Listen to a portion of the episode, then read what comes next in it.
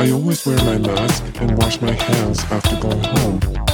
It's a good tuna, but I think I paid too much. I am the king of the ring. Coming at you from the Tomihisa Cho Studios in Shinjuku, Tokyo, Japan, the armpit of Asia. It's the Japan Wut Podcast, episode 131. This is the podcast covering AI trends in Japan, rising conflict in the Indo Pacific, the supply chain wars, Japan's depopulation and migration tendencies. And I am your host, Matthew PMBigelow.com. Welcome to the show, everybody. This is uh, recording it a day later than usual. We had a national holiday yesterday, and as I am a family man now, have been for about three years, we uh, decided to to skip the the usual schedule and, and go out and enjoy our lives in the parks of uh, of Japan. And we live in Shinjuku, so there's this giant park called Shinjuku Gyoen. We went there. It's a nice place. There's uh you have to pay to get in. I used to not like it, but once you have kids, the pay to get in aspect keeps out a lot of the ruffians, a lot of the knaves. And there's not a lot you can't bring booze in there either. So all the party people have to go elsewhere, usually to Yoyogi Park, which is a, a horrible uh, S hole uh, because it's dirty and uh, there's whatever goes on there. I used to go there quite a lot and it was really fun, but you know, times change and you move on in life. So we did that, really fun. Also went up and uh, saw some family north of Tokyo, and uh, I had that experience that happens when you're a dad, where the kids are all excited, and then by the time you're almost home, they they just collapse into their own sleep world and there's no waking them up and you gotta carry them home from some you know the train station and go up the stairs of the apartment because you live in a walk up and you put them in a bed and then they, they don't even wake up and they're just gone. And that was actually a very rewarding experience i saw a picture of it and um, uh, it, it, it affirmed the decision to to settle down and have have a family for sure for me uh, to to because I I just been dinks with my then girlfriend for a long time, and it was awesome. It was a lot of fun. But I remember one morning seeing um, like at eight thirty in the morning, watching a father holding his daughter's hand, who was about two and a half years old, uh, taking her out to a park, or maybe they were going to preschool or something like that. And I was kind of thinking, I'm not sure if I want to go through my whole life without ever experiencing uh, such things. And yeah, so I did, and it was awesome. It was great.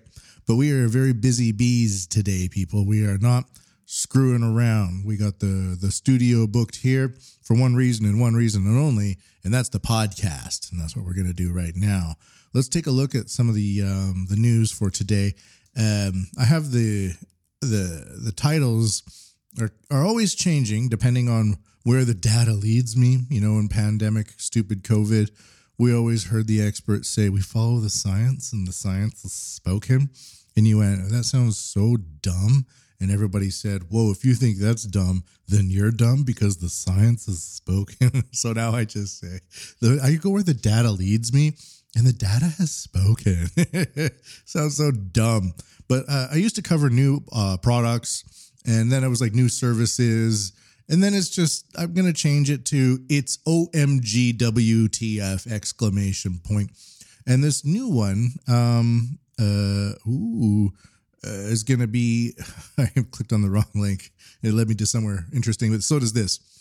Undersea wine aging hoped to boost southwestern Japan island economy. This comes to us from the Mainichi, Japan's national daily since 1922. So this isn't really a new product. It's not really a new service, but it's certainly something new. And, you know, Japan is famous for these uh, approaches that you've never really heard before. Uh, so this is called It's OMG WTF. And clickbait for the search engine optimization you algorithms. Amami from Japan. A Tokyo firm is pinning hopes that the aging of wine at an undersea cellar off Amami Oshima Island in Kagoshima Prefecture, southwestern Japan, will help revive the local economy. Now, I'm just going to interject. If you ever have the chance to go to these islands in southwestern Kyushu, I'm very jealous. I've been all over Japan, but I have not been around Kyushu much. Uh, and I certainly have not been to these islands that they got going on there. And it just seems like a real funky place, man. Like they're they're up to something down there. They're a little bit more outgoing too. The northern Japanese people in Honshu in Tohoku area, very conservative, very, very like, like al- al- almost like they're just waiting in their own world, and they don't really. They're friendly and they're nice and they can be trusted and everything, but there's not a lot of gregariousness in that culture for the most part, my experience. But down in the southern Kyushu area, it's like it's warm and they got booze everywhere and they're just like, let's party. That's that's why they're throwing these wine bottles into the ocean to cool them off. And like, maybe this will help our industry. Underwater aging of wine is a widely held practice around the world, as submerged conditions, consistent in relatively cool temperatures, higher pressure, and the absence of excessive light, are suitable for wine to gracefully mature. But the process is, quote, rarely practiced in Japan, said Yui Moritani, the 38 year old president of a public relations firm in Tokyo that began the project. In late January, about 500 bottles of European wine in stainless steel cages were lowered to the seafloor at a depth of about 20 meters off the town of Setouchi in the southern part of the island. The firm opened a restaurant serving wine in the town in November. Most of the bottles submerged in January will be left in the sea until June to be served for customers in July. Some of them will be aged longer to figure out the right maturation period for the optimal taste. The company also plans to provide an underwater aging service for wine bottles entrusted by customers in the future. Ooh, that's perfect for rich people. That's perfect. And then you can deliver the wine bottle. It's like, it's fresh from the ocean, sir. Like, yes, indeed. I need my ocean wine and I need it now. I am rich. Moritani also hopes the project will improve the environment, with the underwater wine cellar serving as an artificial reef to attract fish and a local seaweed bed, which will absorb carbon dioxide. You have to do that these days. If you're not part of the green movement, you may as well be Hitler. So good on you, Moritana, Moritani-san. You are not Hitler because you said absorbed carbon dioxide.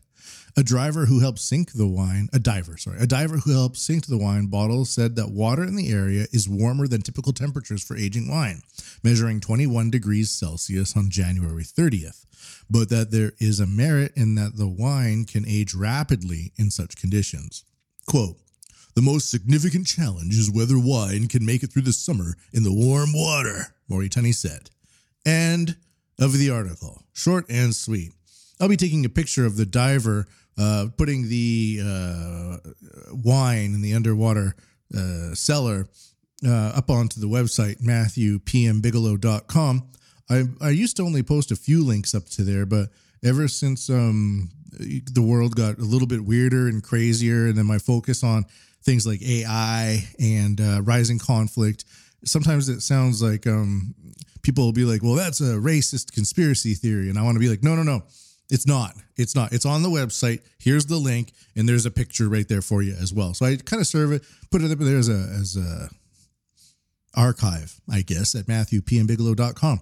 And if you're interested in AI and the Indo Pacific and what's going on in China and Taiwan and how it connects to Japan and all that, and the supply chain wars, from a Japanese perspective, I suggest going over to MatthewPMBigelow.com regularly and checking out the links, reading some of the articles. I don't read all of the articles in, in their entirety. So it's some people go there and check it out and they comment and send me messages and stuff like that. I think it's pretty cool. It's it, I didn't intend for it to serve as an archive for online readers, but it's not a big part of the percentage of the traffic that comes to the website, but it's edging up month on month. So thank you for checking it out. I appreciate it. Let's take a look next at some crazy numbers coming out of Japan. And for that, we use this Japan. Now, because of the um, the way that the yen is denominated, we don't have dollars and cents. They used to in Japan called sen and rin, things like that. But uh, I think during the Meiji Restoration, they when the Bank of Japan, I don't know what happened, but they got rid of it all because of hyperinflation and they standardized it just into yen. So we have one yen is one cent, 100 yen is a dollar, basically. Although when you do the conversions these days, because of the weak yen, it doesn't add up.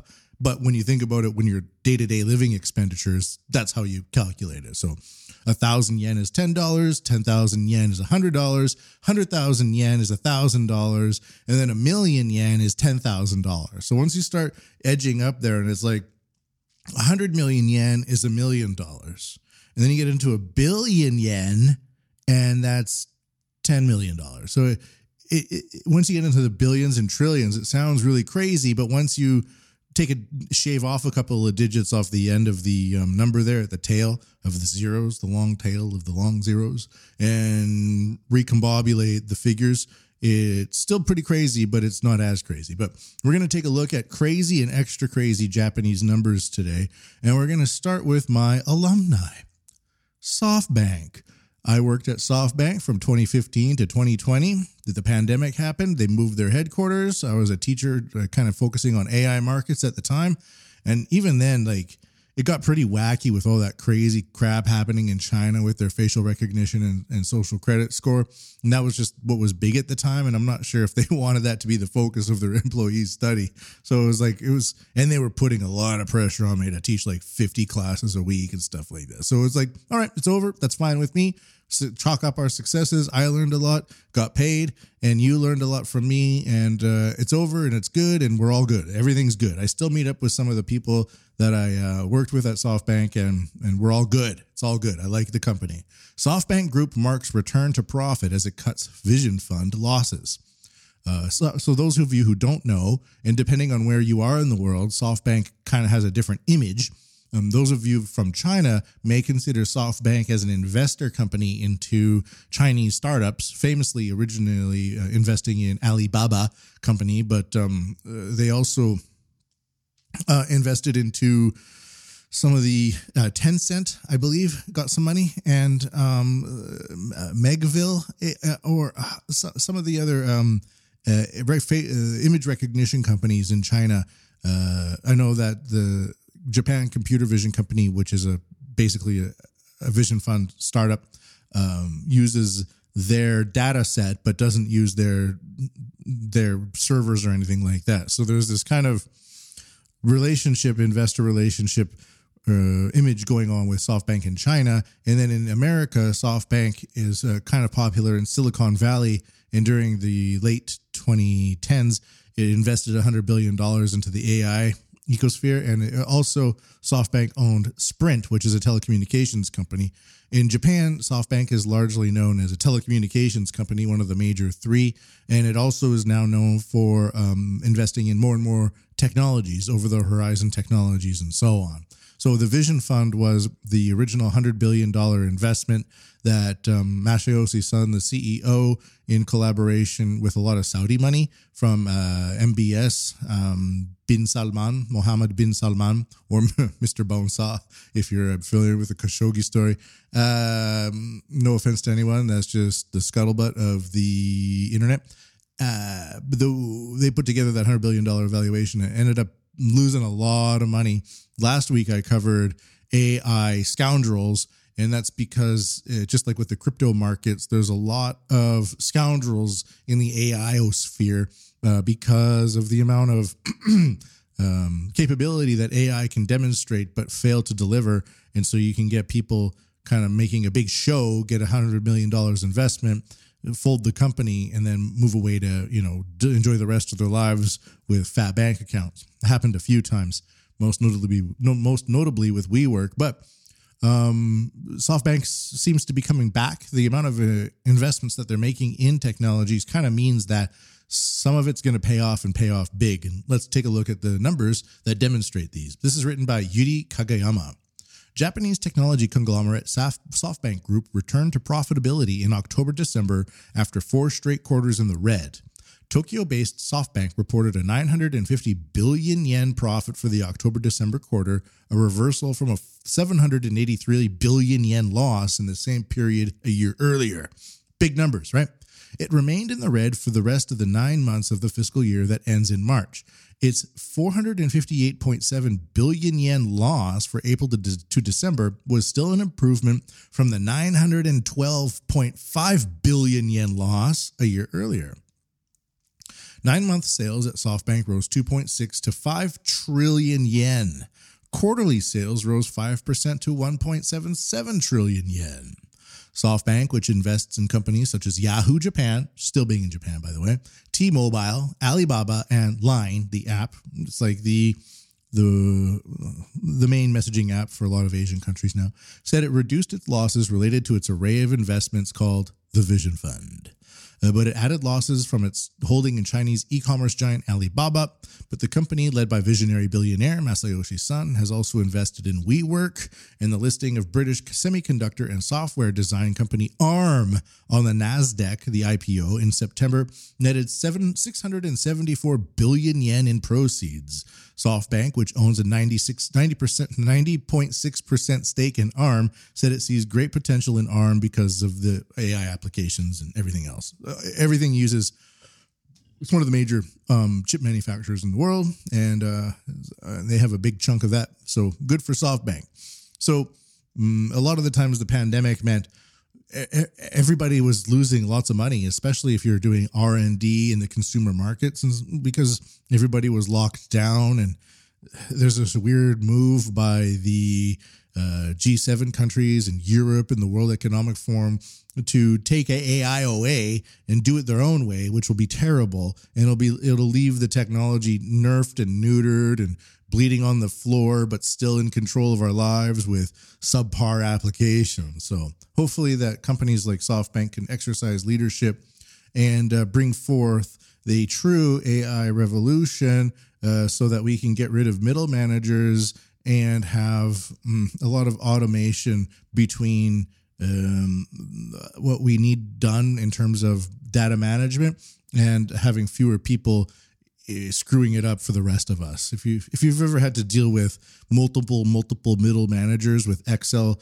spreadsheets that and they don't have the same spreadsheets and they don't update them at the same time, all that stuff uh, it causes a lot of glut and slowdown, and then the, people are arrogant as well. They, I have the right data. If that can just be automated in the cloud, uh, people would be able to move very quickly with their projects and not have the arrogance of mm, uh, really unqualified managers uh, shitting down your throats all day. So there's that. That's the first crazy, crazy news. A lot of billions, a few trillions in there profitability for SoftBank Corp.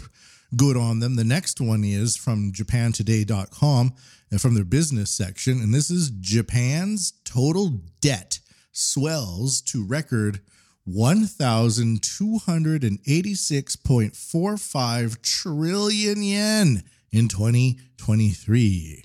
Now, if you're like me, you hate this number because that's not how we use English numbers. It would be like saying, I made a thousand million dollars. You mean what? Oh, you mean a billion. I made um one thousand hundred dollars. What? What are you talking about? We have number. We have a way to do this. I made ten thousand dollars. Oh, really? That's good. Oh, the company netted one hundred and fifty thousand last year. Oh, very good. Uh, but imagine saying it netted one thousand one hundred and fifty thousand dollars. What? Oh, you mean one point one five million? Yeah. Okay. Now this says in the headline here, one thousand two hundred and eighty six point five trillion yen. Why not just say one point two quadrillion yen? Why do you have to put that number in there, idiots? Japan's reached a debt record of 1.2, or we can uh, round up, of, a record of about 1.3 quadrillion yen or 8.6 trillion dollars at the end of 2023 US dollars. Government data showed Friday, uh, reflecting its heavy reliance on borrowing to meet spending needs to fight the COVID 19 pandemic and rising prices. Now, the response to the COVID 19 pandemic, which I've always argued was totally crazy and always wrong, shutting down the economy, printing all the money, giving money to everybody to stay home was going to have just horrible ramifications especially in our modern economies, which relied on just in time delivery and uh, heavy presence of people participating in the consumer markets based on the amount of money they're making in their salaries and stuff like that. You just can't turn it all off and turn it on again. It's not. It's it's not. What is this? Something like. Um, it's not a light switch, you know. It's a power plant. You just can't say turn the power plant off, turn it on, turn it off, turn it on. You know, it doesn't work that way. Uh, so the debt, more than twice the size of the Japanese economy, increased 29.45 trillion yen from December 2022. The debt includes government bonds, borrowing, and financials. As of December 31st, the total debt consisted of 1,146.06 trillion yen in government bonds, or 1.1 quadrillion yen in government bonds, 48.09 trillion yen in borrowing, and 92.30 trillion yen in financing bills, the finance ministry showed data. Japan's gross domestic product was roughly 600 trillion yen in nominal terms, according to the government's data currently available for the July to September quarter. So I, I don't know what's going to happen with the Japanese economy. The yen is depreciating like crazy. Um, the U.S. is seeing a massive uh, decrease in its uh, its dollar use. We're going to get to that a little bit later. And Japan has always kind of, in the post World War II period, relied on uh, borrowing underneath the American model. So if this American model sees a massive hit, will Japan's economy be able to uh, manage such uh, ways of financing itself? I don't know why Japan spends this much money. Um, not exactly quite sure. We'll see where it goes though. But that's that's the crazy numbers for today. Thank you very much, crazy numbers. Japan. Um, we're going to do a little bit of Japan Society 5.0 later, but because I moved mentioned that um, de-dollarization, um, I'm going to actually move up a, a, a a segment here, and it, it is about de-dollarization and. I, I went and re-listened to a podcast I recorded a few years ago. It's the Japan Wut podcast. And then I talked about China's militarization of the supply chains. And towards the end of the segment, I, I got into the Japan aspect of the supply chains, but we are all downstream somewhere of the global supply chain network. And so the reason why I cover things like the de dollarization aspect or the supply chain wars that are going on with China, its one belt, one road policy, what's going on in the uh, Middle East a little bit is because Japan is highly reliant on shipping routes. It's a major shipbuilding country and it relies extensively for its economy to operate on imports and exports of the supply chain. So when we see major shifts going on outside of the G7 supply chain um, mm, world, it's worth noting because that's going to come back and affect us later. Just not the same way, but kind of going, wait, if we shut down the economy because of COVID and then make everybody stay home, isn't that going to have negative consequences for us later? And everybody said, we got not even one life is too much. We got to shut it down. And so that having that way of thinking is not good right now at all. So by analyzing what's going on outside of Japan that's pertinent to Japan, we can kind of see that we're downstream or downwind or these these these events will affect us later probably in a negative way. I'm going to be very honest about that. The de-dollarization that's going on right now around the world, if Japan and its borrowing is tied to the US dollar. And then we see the US economy not doing very well anymore. And the European economy is wanting to greenify, and the Japanese leaders as well saying we need to greenify. Well, how are you supposed to make money based on that amount of spending that doesn't bring in that much money, but still service that much debt while printing that much money? Eh, so it's a it's a real kerfuffle. It's a real pickle, I would like to say. Uh, but what I'd like to do is I'd like to play a short excerpt from the interview that um, the American journalist Tucker Carlton, Tucker Carlton, Tucker Carlson conducted with uh, uh, Russian President Vladimir Putin a couple of about a week ago now. Um, the reason why it's a three minute segment, but it's uh, Vladimir Putin talking about the world shifting to de dollarization uh, and just like as an aspect, Japan was all in on kicking Russia out of the SWIFT system because Japan follows the American model. All of the sanctions on Russia don't seem to have had much of an effect. In fact, Russia is now the leading European economy, and um, it's it's doing a lot more business outside of the US dollar. And Putin talks about it in this interview. I'm going to link it up at matthewpmbigelow.com. It's only a three minute segment about like that from like a two hour interview. So even though a lot of people saw the, uh, the interview in segments or kind of know about it, they don't really talk about much the de-dollarization aspect of the interview. I'm going to play that just because we're tracking that on the podcast, especially in terms of avoiding using the US dollars with countries that are that Japan shares maritime borders with and in this case it's Russia and China. So let's listen to the interview. I'll cue it up with some horns.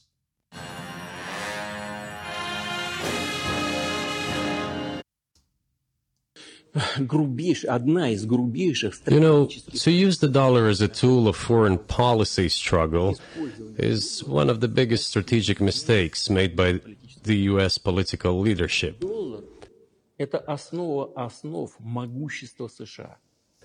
The dollar is the cornerstone of the United States power. I think everyone understands very well that no matter how many dollars are printed, they are quickly dispersed all over the world. По-моему, 3%, примерно 3-4, что ли. Вот, э, а, приемлемо для США абсолютно. Inflation in the United States is minimal. It's about 3 or 3.4%, which is, I think, totally acceptable for the US. But they won't stop printing. Это What does the debt of $33 trillion tell us about? 33. It is about the emission. Как только политическое руководство приняло решение использовать доллар в качестве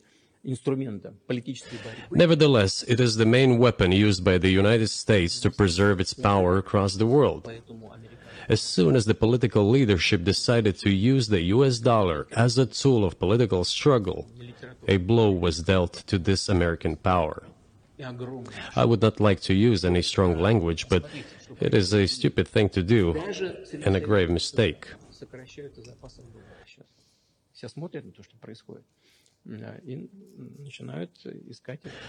Look at what is going on in the world. Even the United States allies are now downsizing their dollar reserves. Seeing this, everyone starts looking for ways to protect themselves. But the fact that the United States applies restrictive measures to certain countries, such as placing restrictions on transactions, freezing assets, etc., causes grave concern and sends a signal to the whole world. Gangsters. What did we have here? Until 2022, about 80% of Russian foreign trade transactions were made in US dollars and euros.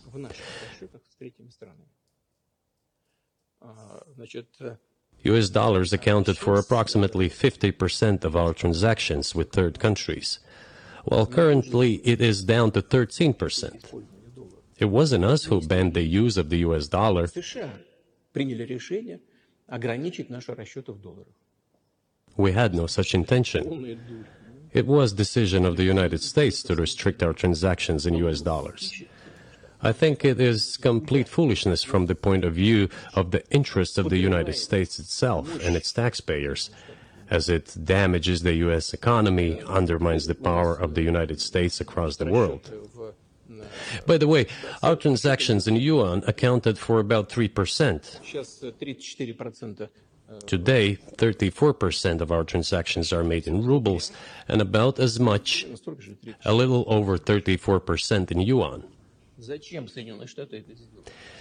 Why did the United States do this? My only guess is self-conceit. They probably thought it would lead to full collapse, but nothing collapsed. Moreover, other countries, including oil producers, are thinking of and already accepting payments for oil in yuan. Do you even realize what is going on or not? Does anyone in the United States realize this? No. What are you doing? You are cutting yourself off. All experts say this. Ask any intelligent and thinking person in the United States what the dollar means for the US. But you're killing it with your own hands. All right.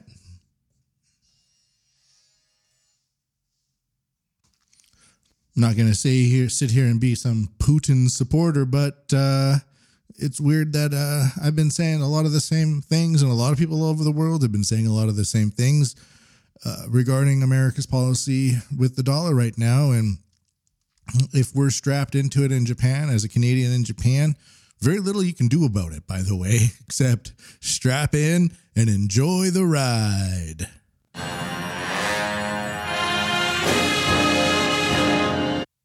All right, now a little bit of Japan Society oh. 5.0. The fourth industrial revolution will enable us to create a new society. Artificial intelligence will transform the big data collected through the Internet of Things into new wisdom. Society 5.0 A technology based, human centered society. The fourth industrial revolution will raise our standard of living and solve various challenges we face. It will, for example, free us from the stress of driving, allowing us to safely visit anyone, anytime. We will have access to the latest medical advancements at a low cost, no matter where we are. AI and robots will enhance human ability and expand our infinite possibilities, helping us enjoy more fulfilling lives. All right, so that is, of Society course, the Japan Society 5.0 promotional video released by the Japanese government about 2017 now. Uh, I mentioned earlier I worked at SoftBank as a teacher, focusing on AI trends. Did that for five years, and ever since then, been following AI trends in Japan and putting them into this podcast and archiving them at MatthewPMBigelow.com. Um, today, a couple of ideas. Uh, before I begin, Japan Society 5.0 has been evolving and changing since that time. A lot of those products in the like the mid 2020 mid 2010s to late 2010s, drone delivery, self-driving cars, all these things were already supposed to be kind of proliferating everywhere. They haven't at all.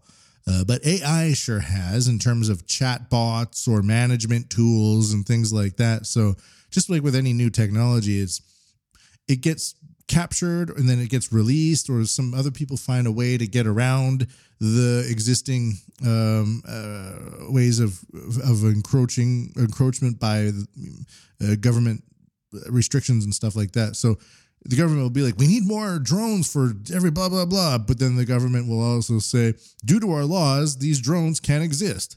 So you know i'm from the government and i'm here to help has a big impact on japan society 5.0 and even now, the leaders of the Keidanren, Japan's uh, most powerful business lobby, stand in front of like posters that say Japan Society for Self uh, for SDGs.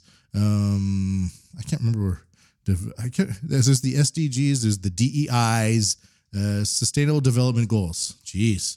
Then there's like the, the Sustainable Development of the United Nations, 17 goals, and it's kind of been captured a lot of the time be- between them. But what we're going to begin with today is a weird one um, by going back to the Mainichi, Japan's national daily since 1922. Japan firms unveil prototype model of robots that can babysit in car. And of course, I'll be showing a picture of this at MatthewPMBigelow.com. A prototype model of two robots that assist with babysitting in moving vehicles was unveiled by Nissan Motor Co. and baby product shop operator Akachan Honpo Co. on January 31st.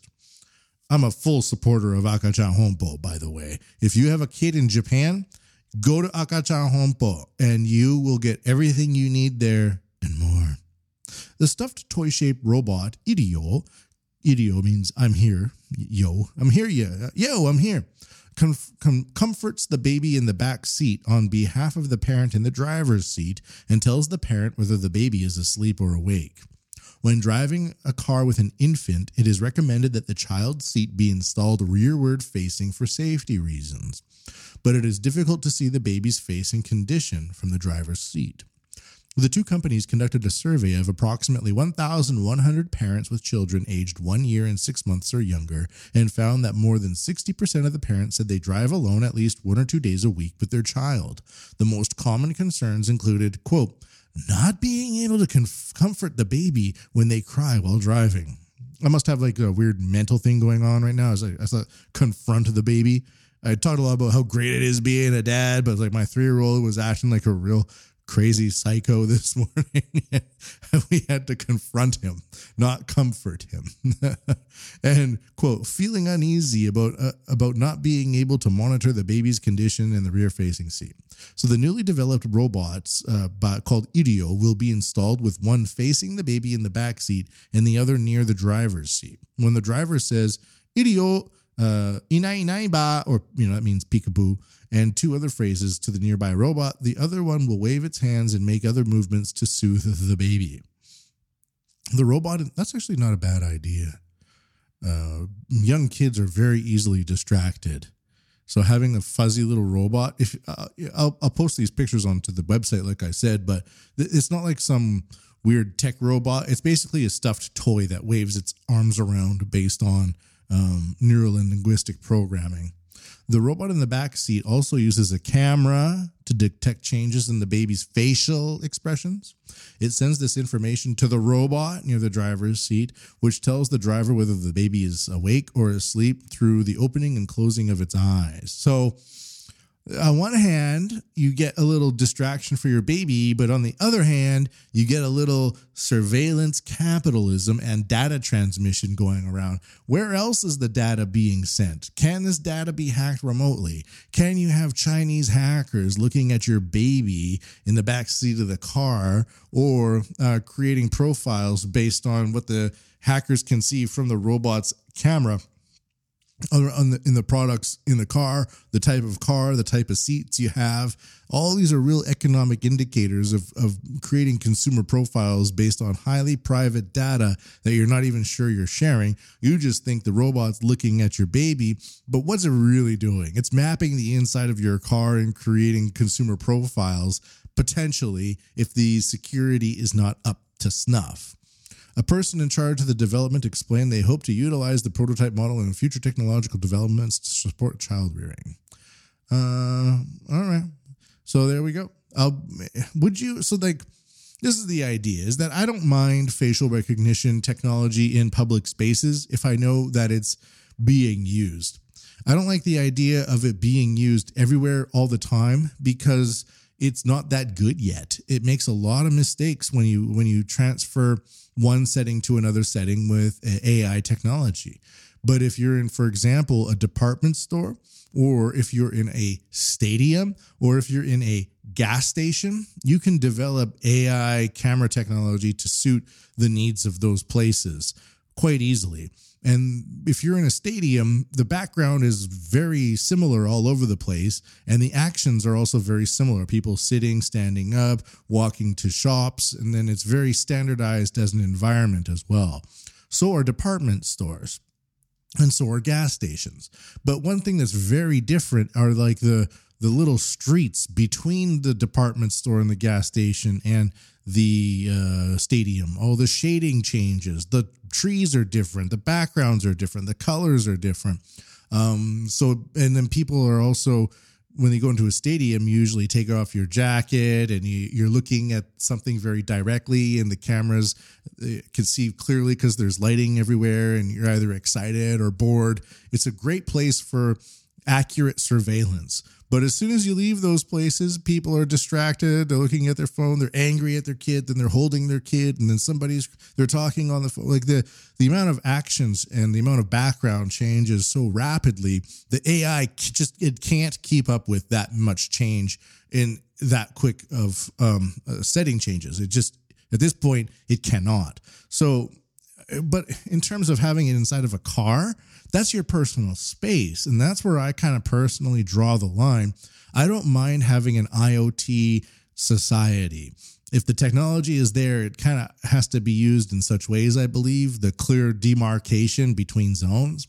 But as soon as it's like the Roomba was a robot that was cleaning your floors, and then it put in cameras, and then it started mapping your house and sending the maps of your house to data servers somewhere, and us. It was for advertising purposes, like, oh, look, you have enough space here for a cabinet. Maybe you'll receive an advertisement for a cabinet, or or maybe your house is really sunny, so you can have like a sunroom uh, products over here, and it would advertise that to you. I'm not sure what they were doing, but this um this nudging, this salami slicing of putting surveillance technology always under the guise of uh, you know being useful for your daily life is cleaning your house is taking care of your son or your daughter baby. They're not facing you. You can put this there and it will say we're here and it will distract them. But at the same time it's mapping it's transmitting data and we got to really be careful to parse be ready to parse what what we're ready what we're willing to accept or not. Now if let's just say there's like a, a school for very young children and they have to put them in a car like a microbus or a minibus and drive them from one place to another place maybe such robots would be useful there because uh, they would be able to calm children down and the, the driver could drive more easily without having to worry about taking care of the crazy kids that are crying everywhere. And then also it provides like a record. What if there's an accident? What if somebody breaks into the bus? What if there's a kidnapping? The camera on the robot is there to, as like a security measure. Okay now we're talking about something different. Do you care if a company somewhere profiles the consumer data on the inside of a bus so much? I don't know. That would be up to you to decide. But for me i'd be kind of willing to say well, the amount of security I gain or the amount of tracking for car accidents and insurance policies and determining liability far exceeds understanding what my kid is wearing that day. So I would be able to kind of say, well, as long as the the information is distributed in case an accident happens and we all can access the camera data, I'd be open to it. Something like that. And like the, I'm kind of going on a little bit of a jag here about it, but that's how we're, that's in my opinion, how responsible people living in an AI society should be parsing these solutions that are being introduced to us. Now, if you don't care and you just want the robots in your car sending all the data everywhere, power to you. More power to you. Next one. Um, I got quite a bit here we're we're gonna do one more here, and then we'll then we'll wrap up Society 5.0. We have some victories to celebrate. Um, this is from Jetro.go.jp, and Jetro is Japan's external trade organization, and this is called AI 2.0 because AI 1.0 that was the um, Japan Society 5.0 didn't really go anywhere, did it? Japan opens up the tomorrow of solving social issues. So again, we get into this thing where we're not going to have drone deliveries and medical deliveries and all these things that kind of make society look cool. We're just going to talk about things that suck and how technology can make them better. Um, JETRO is the Japan External Trade Organization. I guess they're investing, they want to attract investment and things like that too. AI meets the needs of society. This was published very recently, by the way. When was it published? February 2024.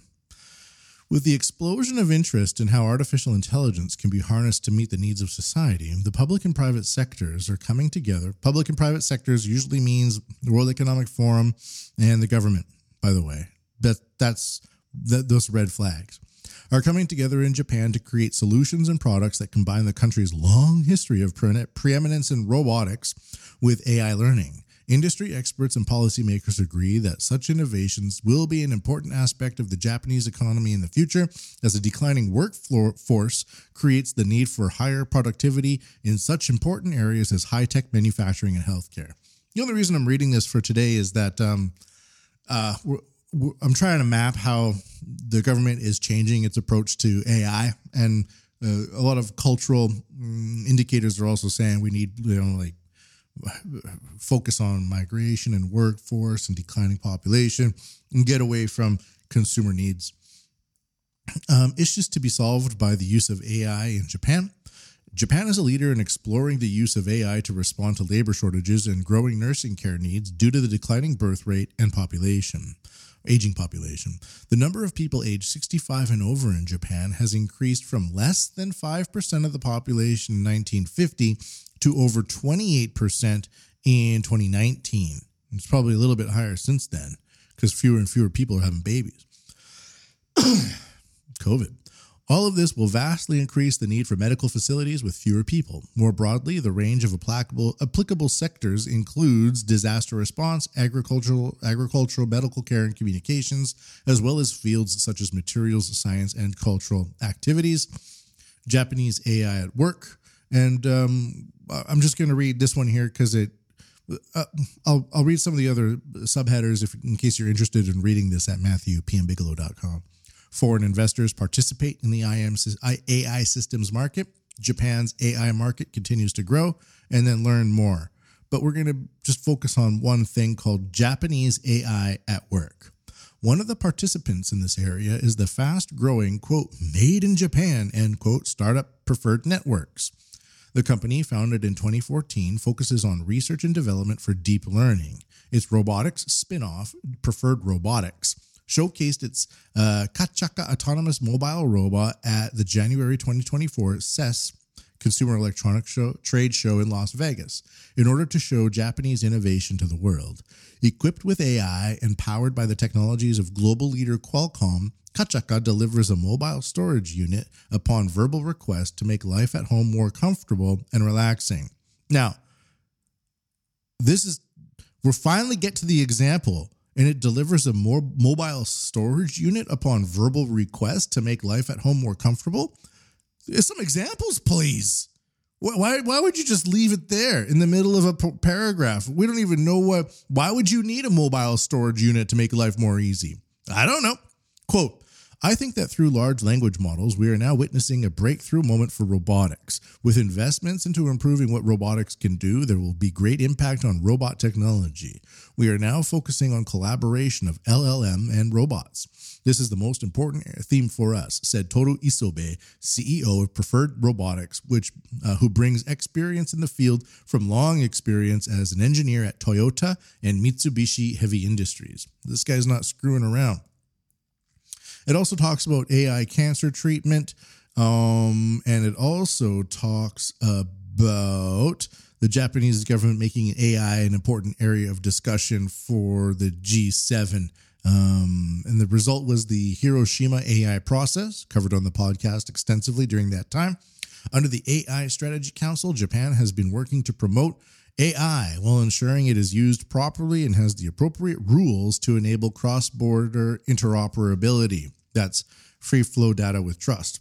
Another um, hacky, stupid, captured way of trying to nerf everything while making it accessible to everybody. That's what that's the middle managers. So the middle managers really don't want to be replaced.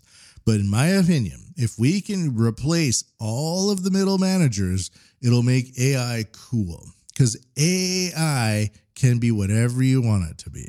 But middle managers make everything they touch bland, uninteresting, slow, regulated, and dumb. So we need to get rid of the AI uh, managers and, and middle managers and let AI uh, let AI and let people experiment with AI to find the solutions before they are actually regulated rather than regulating the solutions before they're actually found. And that's going to be Japan Society 5.0 for today.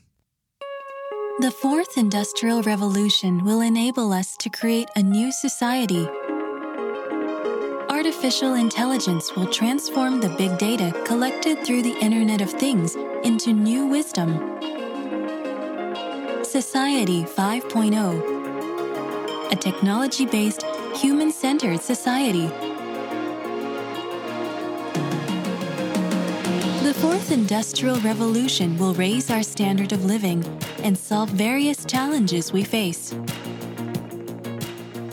It will, for One thing that I've been focusing on extensively for the past year has been the weird movement to get people in Japan, especially kids, to eat bugs And we have some victories for the end of today's show. I'm gonna eat all the bugs. Okay, you're just gonna eat them one at a time, though, okay? Okay. I got one. I got one. I'm gonna go catch that one. No, finish the one that you have in your mouth first. All right.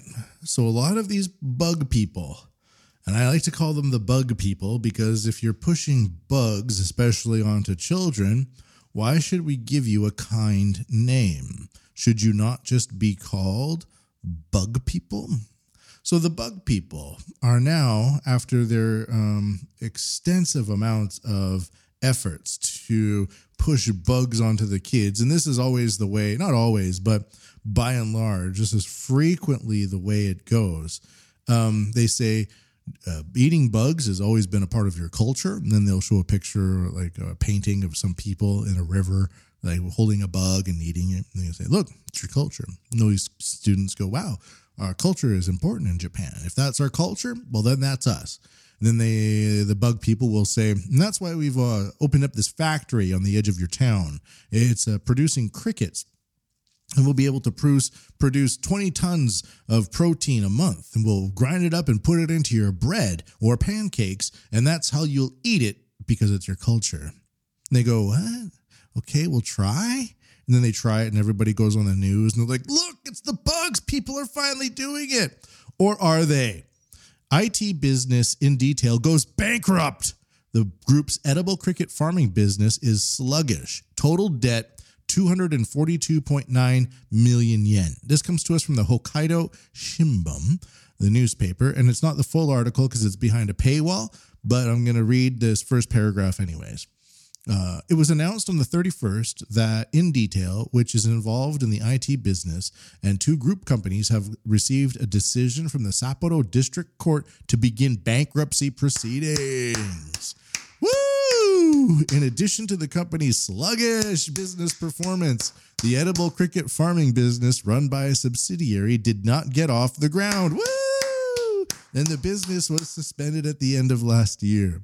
According to Teikoku Bank Sapporo branch, the total debt of the debt of the three companies is woo 242.9 million yen, or roughly two million dollars. Screw you guys. You suck. Um, and there's one more that we get to announce as well. One more victory. It's nice having victories, isn't it? Even though you know it's not. Really, I didn't really have much to do with any of these victories, uh, but I would like to say that um, maybe I had a little bit. This next one comes to us from a different article, and it's exerted. Um, it's where, where is it from? Sorry, this one's from Money Voice. Uh, it's a Japanese site. As again, it's translated. They talk about the same company that I was just mentioning, um, but it goes on to the recession of insect food related companies is now noticeable. Speaking of trends in insect food related companies, it was recently reported that the pet food division of the Cricket Research Institute of Tokushima University based venture company Gryllus will be shut down. Yeah. The research, the reason for the closure was said to be the soaring cost of the raw materials used to feed the crickets, as well as the fact that cricket farming itself was affected by the climate, which led to a slump in sales. Are they blaming climate change? Are they blaming inflation? But I thought that according to the sales tactics for the past few years, the crickets just grow with nothing and they produce protein for everybody and that's your culture we're going to put it in your bread and you're going to like it you you will eat the bugs there was talk that the edible cricket industry was expanding in Japan as well, but now there are a number of reports that suggest that it is in decline, which is welcomed by those who have been negative about eating insects for some time, like me. It, it and I'm assuming like you as well, dear listener, Mr. Listener, or Ms. Listener. It seems that there are many voices saying that. In the first place, the reason why crickets and other insect foods are attracting attention all over the world is that while the world's population is expected to reach 10 billion people by 2050, it is important to secure protein, an important nutrient. This is because there are predictions, not, not it's just predictions that a food crisis will occur. Yeah, like Fauci saying in 2017 that Trump will be encountered by a virus. Therefore, compared look it up. Therefore, compared to conventional livestock such as chickens, pigs, and cows, it is possible to ingest protein more efficiently. It goes on from there. Uh, the okay so anyways the pet food is going down the other one is going down. Hopefully more will go down. We're not going to eat the bugs.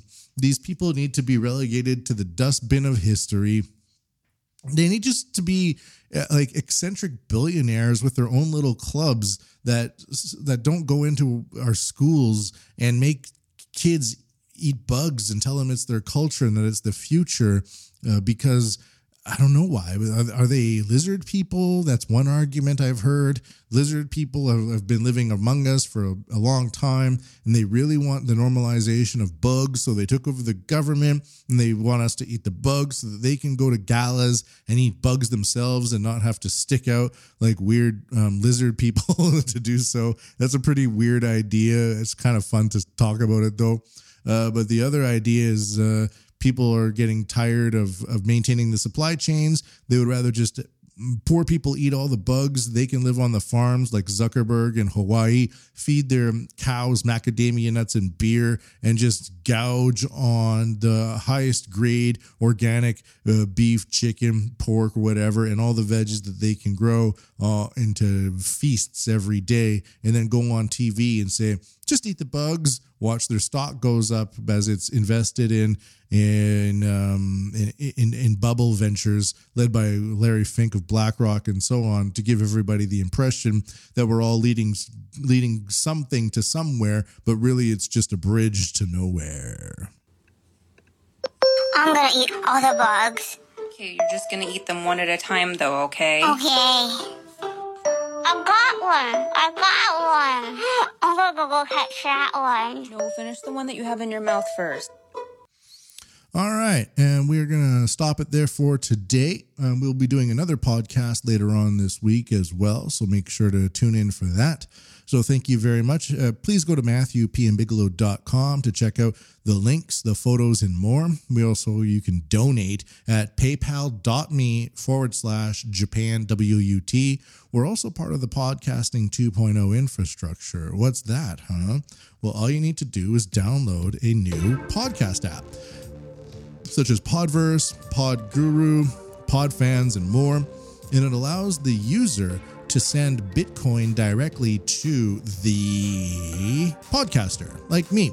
It also is a way to prevent the centralization of the podcatosphere and to have people able to say what they want without the threat of strange algorithms that have been nerfed by middle managers in major companies such as Spotify, YouTube, Google, and others uh, to determine what the listener should be listening to rather than the listener determining what the listener should listen to. So make sure to go to MatthewPMBigelow.com for all of those ideas and more. And also think about it paypal.me forward slash Japan or simply download a podcast app, listen to the Japan Wut podcast, link to it on social media, give us some traffic and more, and we appreciate you. Thank you very much, everybody, for listening today's show. You found it coming at you from the armpit of Asia, episode 131 of the Japan Wut podcast. Until next time, everybody, ja mata ne.